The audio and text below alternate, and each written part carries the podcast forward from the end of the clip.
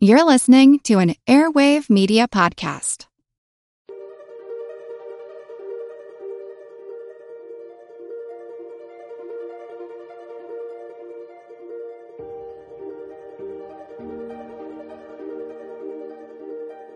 Hello, everyone, and welcome to the All Creatures Podcast.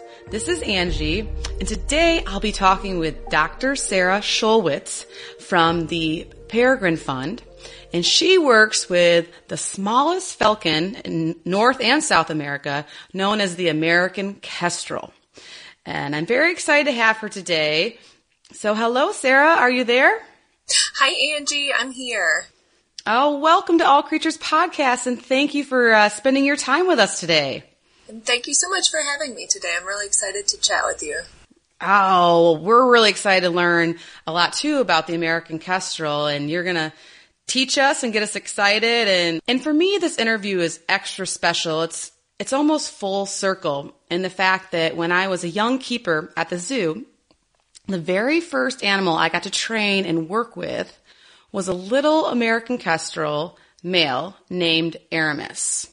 And he was injured in the wild, so he was brought and at, to the zoo and used for educational purposes. And he just stole my heart. And his little friend Diana was a female kestrel too, and uh, the pair was just wonderful. And I'd like, even though I was the one quote unquote training them, I think they trained me more and uh, they got me really excited about birds of prey. And so uh, I'm just welcome. I'm so glad to have you. And you're going to get all of us excited about birds of prey, especially the kestrel. Awesome. I'm super excited. I'm actually watching a little male kestrel right outside my office window.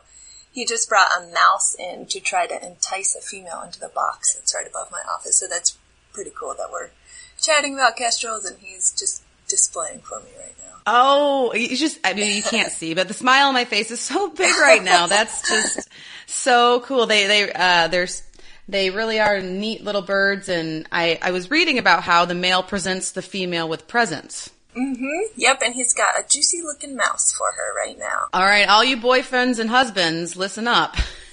we don't we don't want juicy mice, but we, will settle for flowers and candy, right? That's absolutely right. okay, wonderful. Well, uh, Dr. Sarah, as she likes to be called, or I'll call her, she's a research scientist at the Peregrine Fund. And the Peregrine Fund is world renowned for their research, education, and conservation of birds of prey. And now, Sarah, can you give us a little background about yourself and where you're from? And have you always worked with animals or birds more specifically? Uh, sure thing. So I grew up in North Carolina, in Durham, North Carolina, and you know, I, I wasn't particularly interested in birds at the time, but I was always playing outside. I was, you know, taking bike rides through the woods and playing uh, near the Eno River. Um, Eno River State Park ran right through my neighborhood. So I was really lucky to be exposed um, just to nature in general and a really beautiful outside setting. Um, so it wasn't until college, until um, I was in college, I had an internship with the Nature Conservancy, which kind of more uh, provided a more formal setting for me to learn more about mm-hmm. uh, the biodiversity in my own state. I was leading public nature hikes in the Appalachian Mountains. And I just became. That sounds like an amazing internship. yeah, it was incredible. Like I just learned about all the plants along the trails from, you know, shrubs to, to tall and old beautiful trees. And I got to share that information with people that were interested. And I just was super impressed by the biodiversity that existed within my own state. And so uh, at that time, I kind of shifted my focus. I was really interested in, in public health at that time, but I was just so impressed um, that I shifted my focus in college to focus coursework more on zoology and ecology and conservation side of biology. And so then after college, I took a number of field jobs and lab tech positions that prepared me to go to grad school to focus on uh, work with avian conservation. So, would you say you became more of a bird nerd in college then or after college? And I use that uh, term very lovingly. I am a bird nerd, so. yes, I actually have a, a, Carolina blue shirt that says bird nerd, so it identifies me. Oh, get out of here. That's absolutely. funny. Yeah, oh my goodness. That's so, awesome. I definitely developed my interest for birds at, kind of at the end of my college career. Um, I had a professor, Haven Wiley, Dr. Wiley, who was just, he was amazing. He was super enthusiastic, incredibly knowledgeable, and he brought us students into the field several times throughout the semester and just gave us an amazing experience looking and, and watching and learning about birds in North Carolina.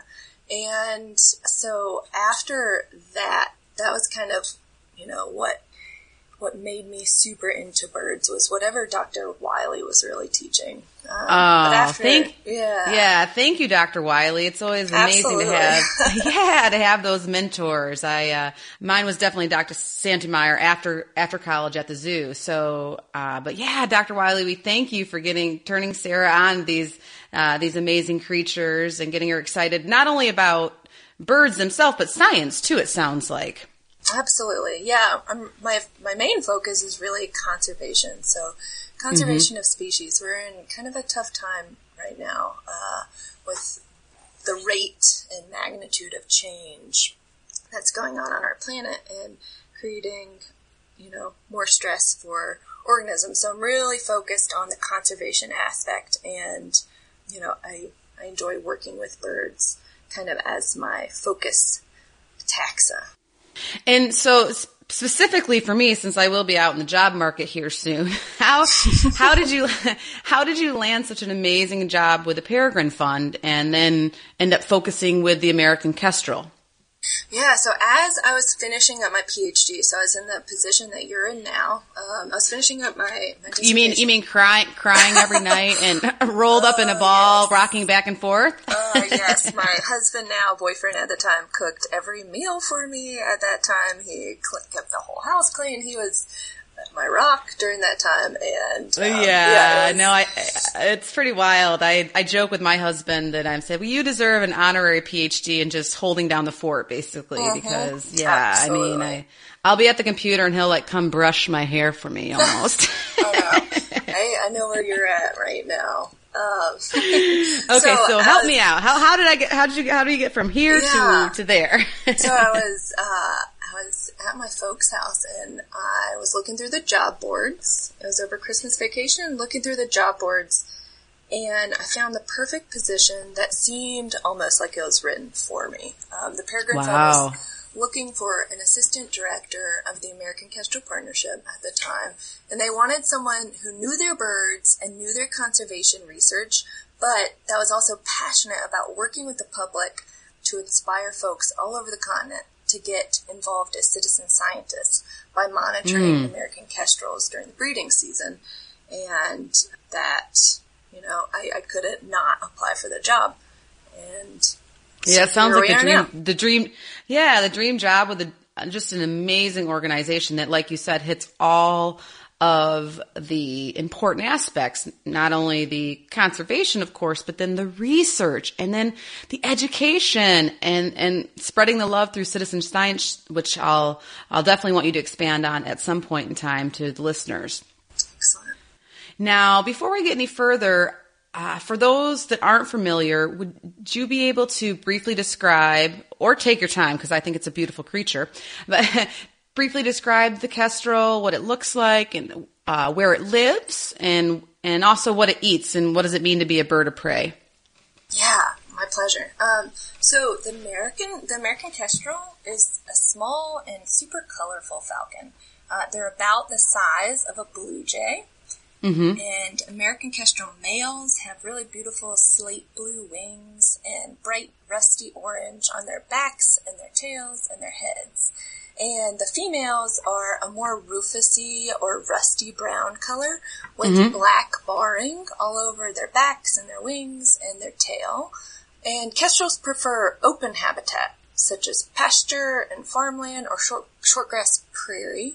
And they can Okay. be found kind of all over North America in these habitats. And you'll also often see them perched on a power line um, or over a field. And kind of a telltale sign that you're looking at a kestrel is if you see it bobbing its tail or pumping its tail while it's sitting on those power lines, they'll do that often to stay balanced. And another really telltale sign is when you're watching them hunting, oftentimes kestrels will pause mid-flight and they'll hover right over a a a, fixed place over the ground. And uh, they're focusing their gaze on their small prey, which is far, far below. So they have to be very stabilized. And so this hovering behavior is typical of kestrels, and you'll see them doing it often. Um, and so kestrels, uh, yeah, they they tend to eat small rodents or insects, um, but they'll even take small reptiles and sometimes birds.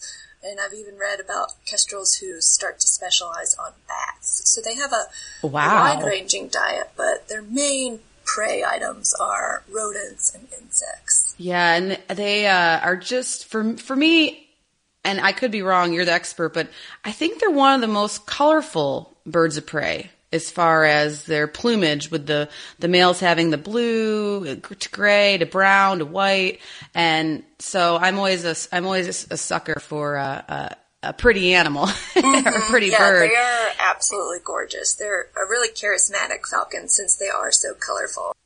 Yeah, yeah, and then they're just, and it sounds like too they're they're able to adapt to lots of different types of prey, which make them birds of prey, and so that's why they can be found right all over North America and and some of South America too, right? Yeah, they're fairly generalist in their diet, um, and even though they do prefer open habitat, you know that is also a fairly generalist kind of habitat. Uh, you know, we can have open habitat in Montana or all the way down in Florida, um, and as long as kestrels have prey to hunt and they have abundant prey, then they can do pretty well in lots of different habitats. Right, and for me, moving from uh, Michigan, the Midwest area, to where there, I would often hear orchestral vocalizations when I was out in the wild, out in forests.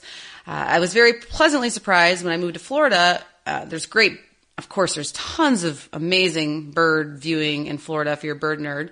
Um, but I was very happy to hear the vocalization of a kestrel when I was down in Florida. I, I guess I didn't realize that they ranged that far south, uh, not knowing much. And now, is the kestrel found in Florida the same one that's found out in the Pacific Northwest by you, or are there different subspecies? Yeah, so there are 17 different subspecies of American kestrel, and uh, in Florida, you guys have uh, your breeding kestrels, at least, are a separate subspecies, which is really cool. They are Falco sparverius paulus in Florida. Um, the rest Beautiful. Of the, yeah, the rest of the North American subspe- or subspecies is Falco sparverius sparverius. Uh, Okay. And throughout their range, uh, which is they they breed from Alaska all the way down to Tierra del Fuego in southern South America. Um, so Oh, wow. the subspecies, the 17 subspecies, are distributed in different, know, different areas throughout that massive um, area. Wow. That's yeah, it's yeah. The the range, the distance that they range is just really incredible, and um, I I've heard them here in Florida. However, I I need to get new bin- binoculars too, but I haven't actually been able to to find it or or see it. So I'm. I'm on the I'm on the lookout to knock it off my list. Awesome. yep. Keep looking and send us some photos when you see them. I will for sure. And can you touch upon the work you do to help uh, conserve the American kestrel? And for our listeners out there, what does an average day look like when you're working with the Peregrine Fund? Yeah, so American kestrels, as we were just touching on, can be found all over North and South America. Uh, however, their populations are declining in many places uh, and have been declining since at least the 1960s. And unfortunately, no one knows why. There have been several studies that have looked into different hypotheses, but as scientists, we have yet to discover the causes or the cause of decline. Which, um, sorry to interrupt, but that probably makes it really, if you don't know the cause of the decline, that probably makes it really hard to stop the decline. Yes, it, it, really does. So that is um, what our approach right now is. So we are in the process of trying to figure out why the birds are declining. Uh, before you can implement appropriate management uh, techniques, you have to know what you're trying to manage for. So So the American Kestrel Partnership, which is a program of the Peregrine Fund, we work with professional and with citizen scientists all over the continent to start taking mm-hmm. steps to helping us understand what is going on. So our partners install and monitor nest boxes because kestrels will nest in these, you know, man-made or artificial nest boxes. And our partners report their findings back to us. So they're Oh cool. Yeah, and this network of citizen scientists and professional scientists are also able to provide genetic samples so that we can better understand uh, how populations relate to each other across space at the genetic level. And so that Neat. also, yeah, that can also help us figure out where different populations breed, where those populations go to winter, and which migration routes they're taking to get there. And once we understand more about why kestrels are declining, then we'll have an informed community of kestrel enthusiasts and citizen scientists that can really help us implement these appropriate conservation measures once we determine what those appropriate measures are. Yeah, I mean, that's the thing that I think is really important, and maybe because you're not only the Peregrine Fund in general, but especially the American Kestrel Partnership that you work with, the way that you make hypothesis and utilize basically the scientific method to try to solve this problem, um, to figure it out, and then once you figure out the problem, you can figure out solutions to work around it or with it. Uh, if yeah, if you could maybe just explain uh, to listeners why scientific and evidence-based research is important to conserving not only the kestrel but the numerous species that we talk about in the podcast that are in decline. Sure. So uh, again, so since we don't know what is causing the kestrel's de- decline, we need researchers to continue working to uncover this mystery. Um, and mm-hmm. only only when we know what is causing the decline can we actually implement conservation actions that will address these problems. And so, yeah, it's like, yeah, you wouldn't want to go out there and say like, oh, we, you know, we know it's for sure pollution or uh, pesticides, let's say, and and then uh, you know tell okay, farmers don't use pesticides in this area or whatever it is, and then that not be the problem because that would cause a big ruckus for no reason if exactly. that's not the problem. Exactly. If there's no evidence to support um, a hypothesis, then it's a lot of uh, resources and energy that you're putting into actions that may not do anything. Mm-hmm. And so one one way that I kind of like to talk about where we are in the conservation story of kestrels, because a lot of people get really uneasy when we say we don't know why kestrels are declining. Mm-hmm. So if you can think back to the story of the peregrine falcon, there was a time when these birds were precipitously declining, and we mm-hmm. didn't know why. So we knew we identified a problem; they were declining, and then mm-hmm. we, and then the next step is to do research to figure out what is going on. And sure. Once we you know, were able to dig in and learned that it was the pesticide DDT that was causing eggshell mm-hmm. thinning, then you're able to implement actions. So government, government action and policy action, and the Peregrine Fund was able to also uh, work with the birds to propagate them in captivity and then re-release them into the wild. And so that stage of the conservation was the management and action stage. And we got to a mm-hmm. point with, you know, people all over doing all of these different types of work where the peregrine falcon was able to recover and and that was really exciting. So it's it's these different stages of conservation, all of which are necessary. So with the kestrel, we're in the early stages. We know there's a problem. We know they're declining but we don't know why, and so we need the research to focus on that aspect of the conservation story. Once we know why they're declining, then we can move on to the next stage of the conservation story and then eventually get hopefully to a place where they're not declining all over the continent. And now, Dr. Sarah, do you have any hype? you like that? Uh, adorable. uh, awesome do you have any hypothesis or hypotheses, I suppose is a plural word, of that you're investigating now? I don't know if you're allowed to go into your research, and we'll make it brief for the listeners. I just, do you have any ideas or things that you're checking into of why the kestrels are declining? Yeah, so we we're starting to think that that there is potentially something going on either on the wintering grounds or in the migration uh, routes that may be causing increased adult mortality. Uh, so, okay. so that's where we're starting to, to get evidence that maybe something's happening there. Okay, and and just for the listeners and and for myself too, kestrels, like a lot of birds, they spend the summer, the nice weather in the north, and then they fly south in the winter. Is that correct? So populations actually range. Uh, you know, the birds, your birds in Florida uh, that are mm-hmm. breeding in Florida, they won't migrate away for the winter. They're a non-migratory population. Um, Right, because for all my northern friends, the winter down here in Florida is amazing. I did a lot. Of, I did a lot of Chicago winters. I, I, I earned I earned my Florida winters. Absolutely, yeah. So the, the, the kestrels enjoy the winters just like you do, so they don't need to go anywhere. Um, but populations across the range are are mm-hmm. complicated.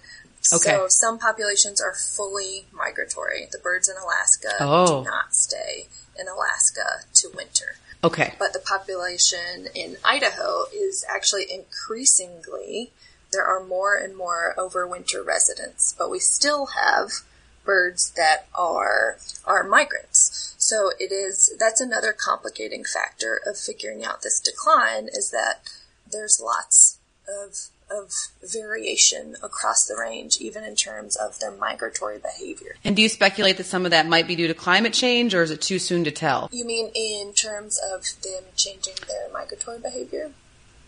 Yes. Yeah, so we do think that climate change is impacting migratory behavior in some of these Western populations. Interesting. Do you have anything else for hypothesis? Some of our strongest re- research recommendations currently are for researchers to start focusing on overwinter survival and also mm-hmm. survival throughout the whole annual cycle. So not just what's going on during the breeding season, but tracking birds throughout their whole annual cycle throughout breeding, migration, and winter. Another strong research recommendation that we have is for folks that are monitoring boxes during the breeding season is to incorporate mm-hmm. AKP's protocols into their research program. So folks may have, you know, their own interest, um, research interest that um, applies to their local or regional research program, but it's also, since this is a continental scale problem, we need to take a continental scale approach to looking at the patterns across this massive geographic scale. And so the AKP has the, you know, has protocols that people can incorporate into their monitoring program that will give us that lens with people collecting data consistently across the range. I think this might be a good time for you to touch on the citizen science programs that Peregrine Fund works with or that the American Kestrel Partnership works directly with and uh, and how that relates to your work or how somebody like myself could get involved in Florida. Yeah, so the American Kestrel Partnership is the Peregrine Fund Citizen Science Program. And again, it encourages folks that are monitoring boxes or that have boxes to become citizen scientists and collect data, you know, consistently according to a protocol the way scientists do. And in that regard, you don't have to have a PhD or a master's after your name to be a scientist. You are a scientist by helping with this um, inquiry that, that we have at the Peregrine Fund by collecting data um, and contributing cool. that to our massive data set. And our scientists like myself with a degree still welcome? Oh, absolutely. We've got some of our okay. you know strongest partners are professional scientists at, at different universities across across the country. We work really closely with Dr. Julie Heath and her lab at Boise State University. She is uh, the PI at, on the Kestrel Genoscape project. And so we work closely with her um, to try and gather samples um, from our AKP partners across the range that will contribute to her massive genetic study. Awesome. And so if if a listener listening hopefully through the whole episode because there's lots more fun questions coming up. But after the episode, if they were, how, how would they go about doing this? Would they just go to your website or would they? Sure thing. Uh, yeah. So we have a website. It's kestrel.peregrinefund.org where people can mm-hmm. read all about kestrel biology read about the kestrel decline and check out their own location, see if kestrels are declining where they live. Um, and then they can also read instructions on how to install and monitor a nest box and they can sign up, become an AKP partner, and start contributing data according to our protocols, which they can also find on the website. Oh my gosh, that sounds like the best plan. I'm totally going to do that. awesome. Yeah. And for folks that aren't so much interested in monitoring their own box, if they, if you just want to learn more about kestrels and see how fun and, and, and see how fun they are and how much they can teach you about raptor biology. We also stream a kestrel cam every year. Um, we focus one camera on the outside of the box so you can always see when the male is delivering rodents for his female and his family. And then you can also, we also focus inside the box so you can watch the nestlings hatch and get fed and all of the drama that occurs within the nest box. And that's also on our website. I mean, honestly, that sounds so much better than the other reality shows that I sometimes find myself watching. I won't even say which ones. so, but, but in all seriousness, if I did put up a box and I have like a quarter acre backyard, is that enough room or do I need more land to do that? Uh, I think a quarter acre might be good if you have rich habitat, if you don't have your cats outside and you don't have your dogs outside, or if you, once birds are uh, fledging, which is when they're leaving mm-hmm. the nest, if you, you know, supervise mm-hmm. your dogs to make sure they don't get a tasty snack, a kestrel snack. So, yeah, backyards are great places for boxes as long as um, some requirements are met, habitat requirements, and sure, okay, some precautions are taken. Wonderful.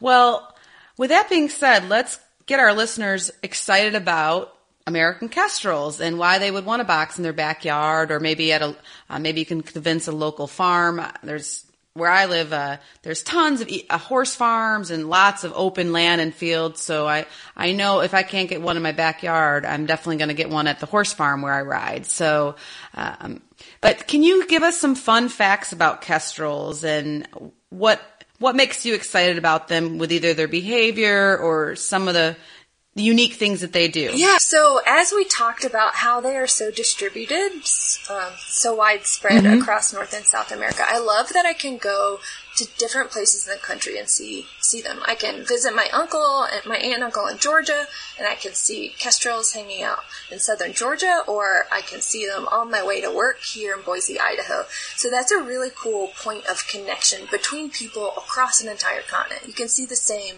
falcon. Yeah. And that is so cool. Um, one thing I just learned from a partner today is that apparently they are capable of digesting bone, and our partner, uh, she sent me a message and she said she was just fascinated by how there is uh, very little that you can get out of a kestrel pellet as compared to when you mm-hmm. look through an owl pellet, which is always full of tiny little bones and teeth of their prey. Oh, very cool. Yeah, when I was uh, reading about the kestrel, I I was pretty fascinated. My my son, my four year old, is really into like superheroes that can have special superpowers, and the the kestrel can see ultraviolet light.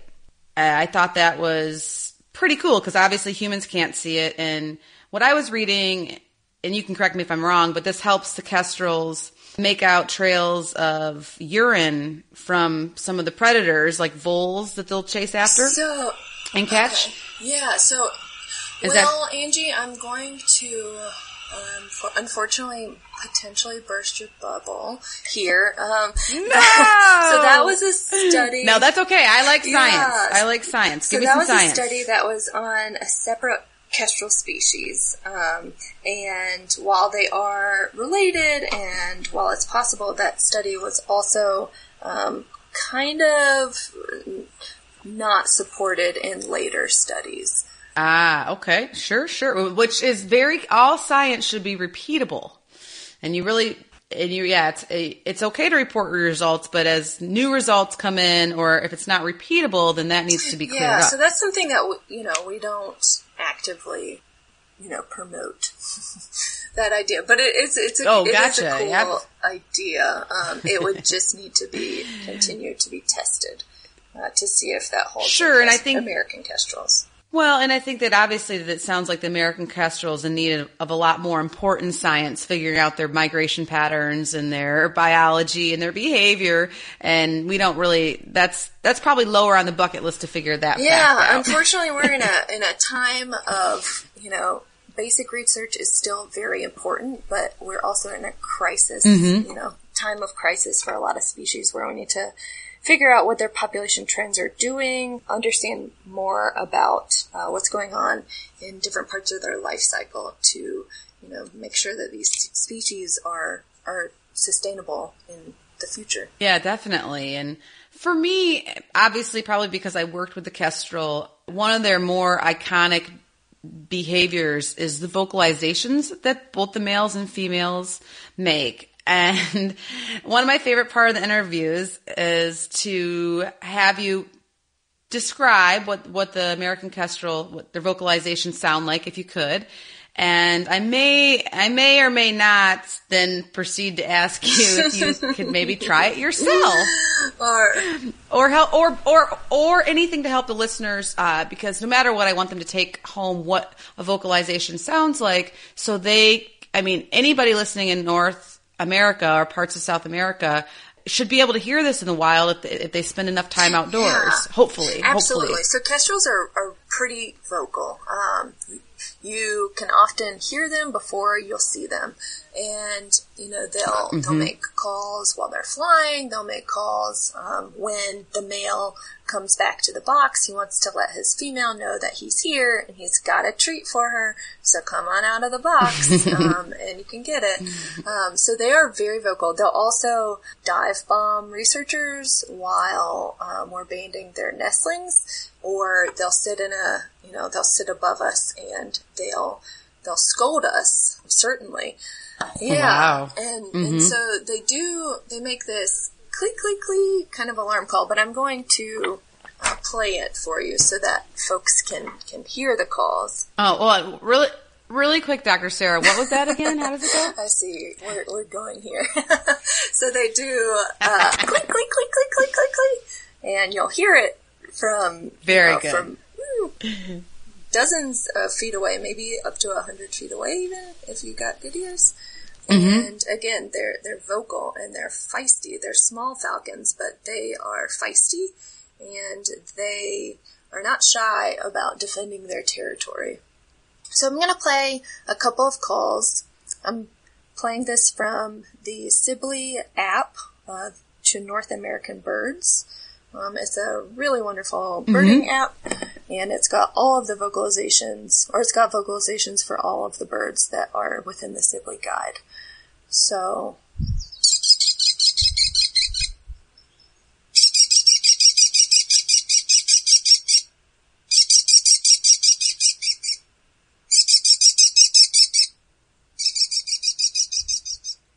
So that is an alarm call, and that is what researchers will mm-hmm. hear often when they are trying to monitor a box. Um, before they get dive Exactly, bombed Or while they're getting dive bombed.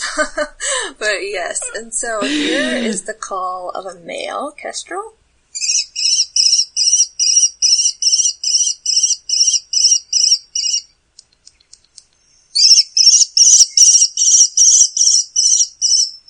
So you'll hear this call when the male is saying, Hey honey, I'm home. I've got something for you. The female will often pop out of the box and, uh, and go see what he's got for her. Well, thank you, Dr. Sarah. You are a very, very good sport, and your passion and love for the American Kestrel, the fact that you'll uh, make vocalizations on my podcast, really is is amazing and greatly appreciated. And and we'll all definitely have to download that app. What was it gonna? What was it called again? It is the Sibley Guide to North American Birds. Yeah, I will definitely be playing that one because I I love love love my bird calls. So and now, throughout your uh, tenure with uh, the Peregrine Fund, do you have a favorite kestrel, or just in general, maybe throughout your graduate school that you worked with? Well, let's see. I we do have two kestrels up here at the World Center for Birds of Prey that are our education birds. We have our male, mm-hmm. which is named Bob, and he's about nine years old, and we have our female kestrel, which is She's only about a year old now, and her name is Penny. And they make a really Aww. nice pair. Um, you know, they inspire folks that come up to the visitor center to learn more about kestrels, and they're just really great avian ambassadors. And I also love that my office looks out to kind of the stomping grounds of our kestrel cam birds. Right above my office mm-hmm. is our kestrel cam, so I get kind of a front row seat to see what is going on uh, throughout the, the breeding season with this with this nest, and it's really fun. Oh, that sounds like not only an office with a, a view, but an office with an amazing yeah, view. it, it really is. I'm, I'm, I'm lucky to have it, and I'm lucky to you know be able to watch the drama unfold for this Kestrel family. I know that. I really want that box. I I can imagine the drama. Because too, I was reading. You can correct me if I'm wrong, but that the males play a big part of the relationship. Like besides presenting food to the females, but they also take a part in a lot of the parenting too. Is that yeah, correct? That's, that's absolutely correct. Um, and on our Kestrel Cam, we actually have the um, an ability for anybody who's logged in to tell us what they see and all of that information goes into a database and I'm analyzing it right now and just from our kestrel cam we can see that the male spends a significant amount of his time incubating the eggs. So while cool. yeah, it is really cool. So the male will bring food to the female. He does a lot of the hunting. He'll bring food to mm-hmm. the female, and the female will be the one to feed the the nestlings, but um, the male is certainly an active and involved parent. So cool. Oh, I just, I'm even more in love with them before I, uh, than before, that's for sure. But to switch gears a little, uh, regarding their conservation status, what is the current population of American kestrels? So let's see. While it is considered state threatened or endangered in a few of the eastern states, and in the eastern states mm-hmm. is where we're seeing well, we're seeing declines in different populations across across the continent, but we're seeing some of the most severe declines um, in eastern states. Uh, this is not yet an endangered species, um, and in fact, it's you know it, with the population status or the population rates as they are now, it's not going to be an endangered species anytime soon.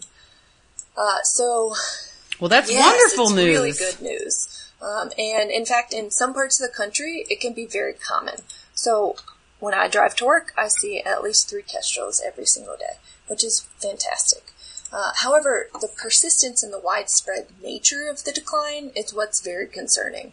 So this is the most common okay. falcon species in North America. And unfortunately, in some areas, it is becoming rare. So, for example, in nor- in New England in northeastern U.S., mm-hmm. um, populations have declined by 90% since the 1960s. Holy cow, mm-hmm. that's huge. Yeah. Can you comment on what pressures the American kestrels are currently facing that, that you know of? Yeah, so, you know, as we've talked about, we are looking into the causes of the of these slow and steady and continuous declines. And again, we don't know exactly what it is. However, in general, species right now, especially in North America, are facing uh, pressures from habitat loss and habitat fragmentation and habitat degradation in general. Other pressures that species face are pollution and pesticides making it either more difficult for them to breed successfully or causing mortality outright in some cases.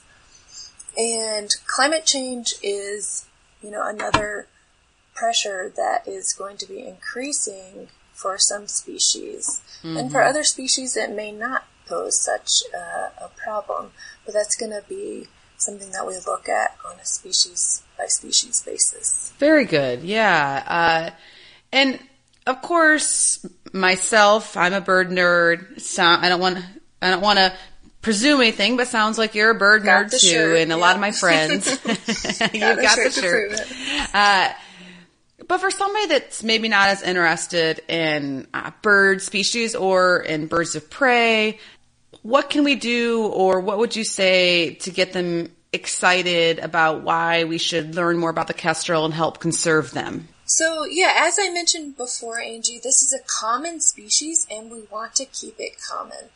Uh, when kestrels are plentiful, they're able to serve an ecological function of keeping po- rodent populations at bay, for example. And oh, yeah. Recent research also provides evidence that they are a friend to the farmers.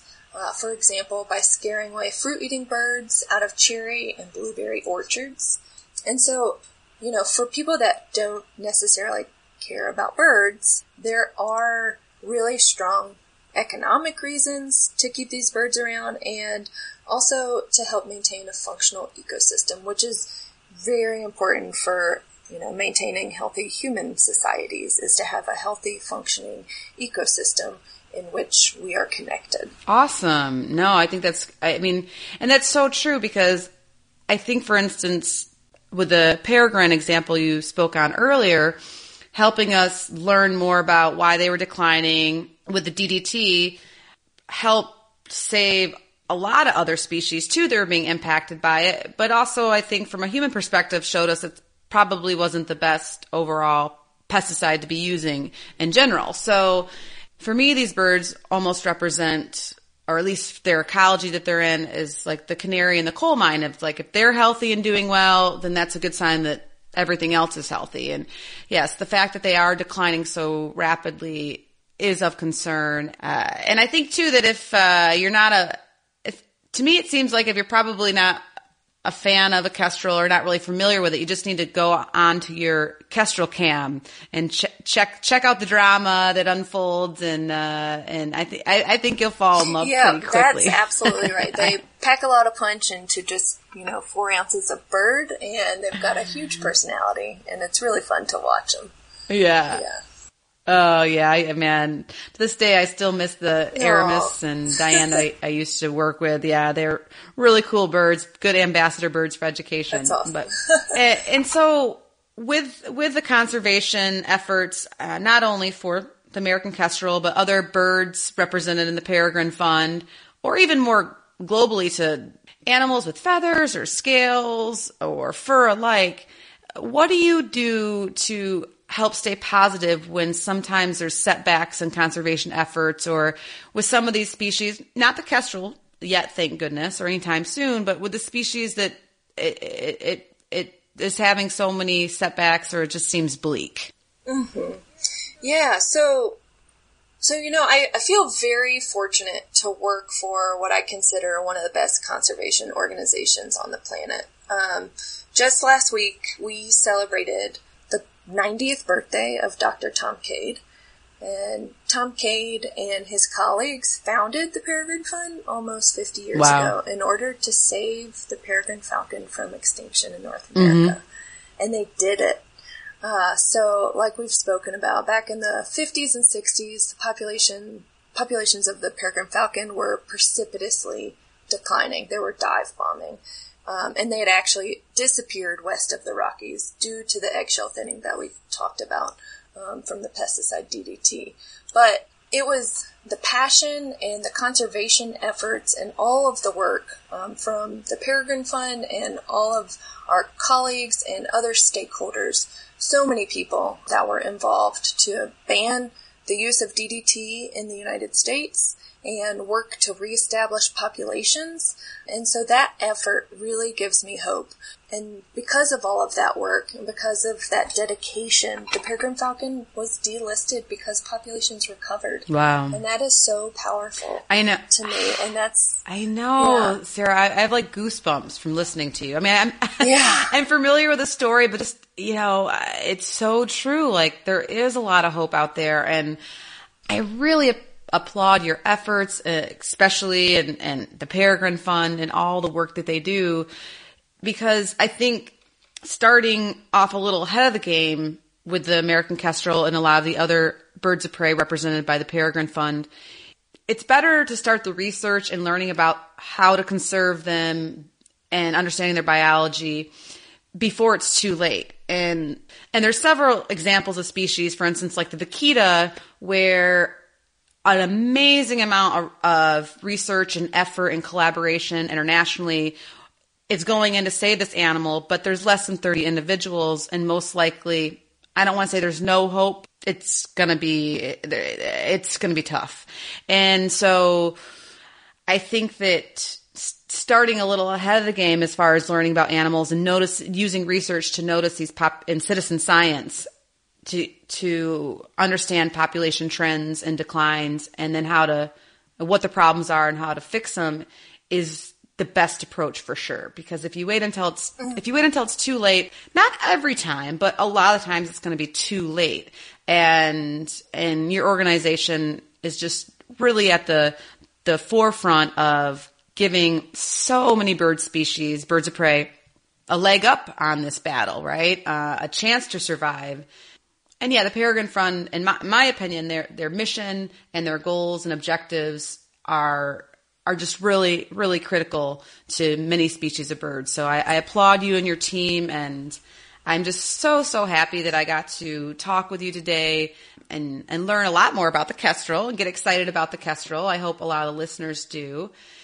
And I think if people want to find out more about the not only the American Kestrel Partnership but the Peregrine Fund, uh, what's what is the uh, Facebook and or uh, website where more information can be found? Absolutely. So we've got um, a, f- a Facebook page for both. We've got a the Peregrine Fund Facebook page and an American Kestrel Partnership Facebook page. But we also have our websites, which have tons of information on all of our projects. The Peregrine Fund's uh, webpage is Peregrine Fund. That is P E R E G R I N E F U N D dot org. And our American Kestrel Partnership website, which has tons of information on how to get involved as a citizen scientist and become a partner. That is kestrel.peregrinefund.org. And I encourage folks to, to check us out. If you're in Idaho or going to be driving through, we also have an amazing visitor center where people can interact with lots of different live birds, um, many of which we have projects um, around the world, and these birds are our avian ambassadors for these projects. Um, we've got a visitor center in Boise, Idaho, at the World Center for Birds of Prey. Awesome. Yeah, no, definitely. Please, listeners, please check out the Facebook page and the website. And of course, check out that Kestrel cam, uh, especially before you turn in, turn on any of that reality uh, t- TV stuff. this is real life, and this is way better, right? Uh, the, uh, the the Kestrels are not like paid wannabe actors. They're like really living. The, No, that's right. they're re- they're really uh, living their life, and yeah, I just and definitely I know I'm gonna I'm gonna look into being a citizen scientist because I just love kestrels and I love the idea of putting a box up or helping uh, some local some local boxes here be monitored in my neighborhood, and I highly recommend that everybody tries it at least once. Uh, it's it feels so good to get out in nature, like you had mentioned, Sarah, and, and, and give back too at the same time, and collecting data for any you know if any younger kids, high schoolers, or uh, it, when you're in college, you know, be a citizen scientist. It looks good on your resume, and you learn a lot. You learn what you like and what you don't like. I know that's that's what helps uh, Sarah and I figure it out our paths, um, or at least, or at least what we what we think we want to be when we grow up, right? Yeah, absolutely. It's a great experience for, and it's a great experience to connect with your community or your family. Um, we've got lots of folks that will take their grandkids out and monitor boxes um, with that, you know, their the future generation. Um, so it's a really fun activity, um, no matter what stage of life you're in. Awesome. Well, thank you, Dr. Sarah Schulwitz. I so appreciate your time and your energy and your, your, your enthusiasm for kestrels is contagious. And I hope that you and I stay in touch too, because I, uh, I really appreciate this connection. Absolutely. This is, this was so fun today. Thank you so much for um, including me on this. This was just a delight. And thank you everyone for listening. We'll see you next time at All Creatures Podcast.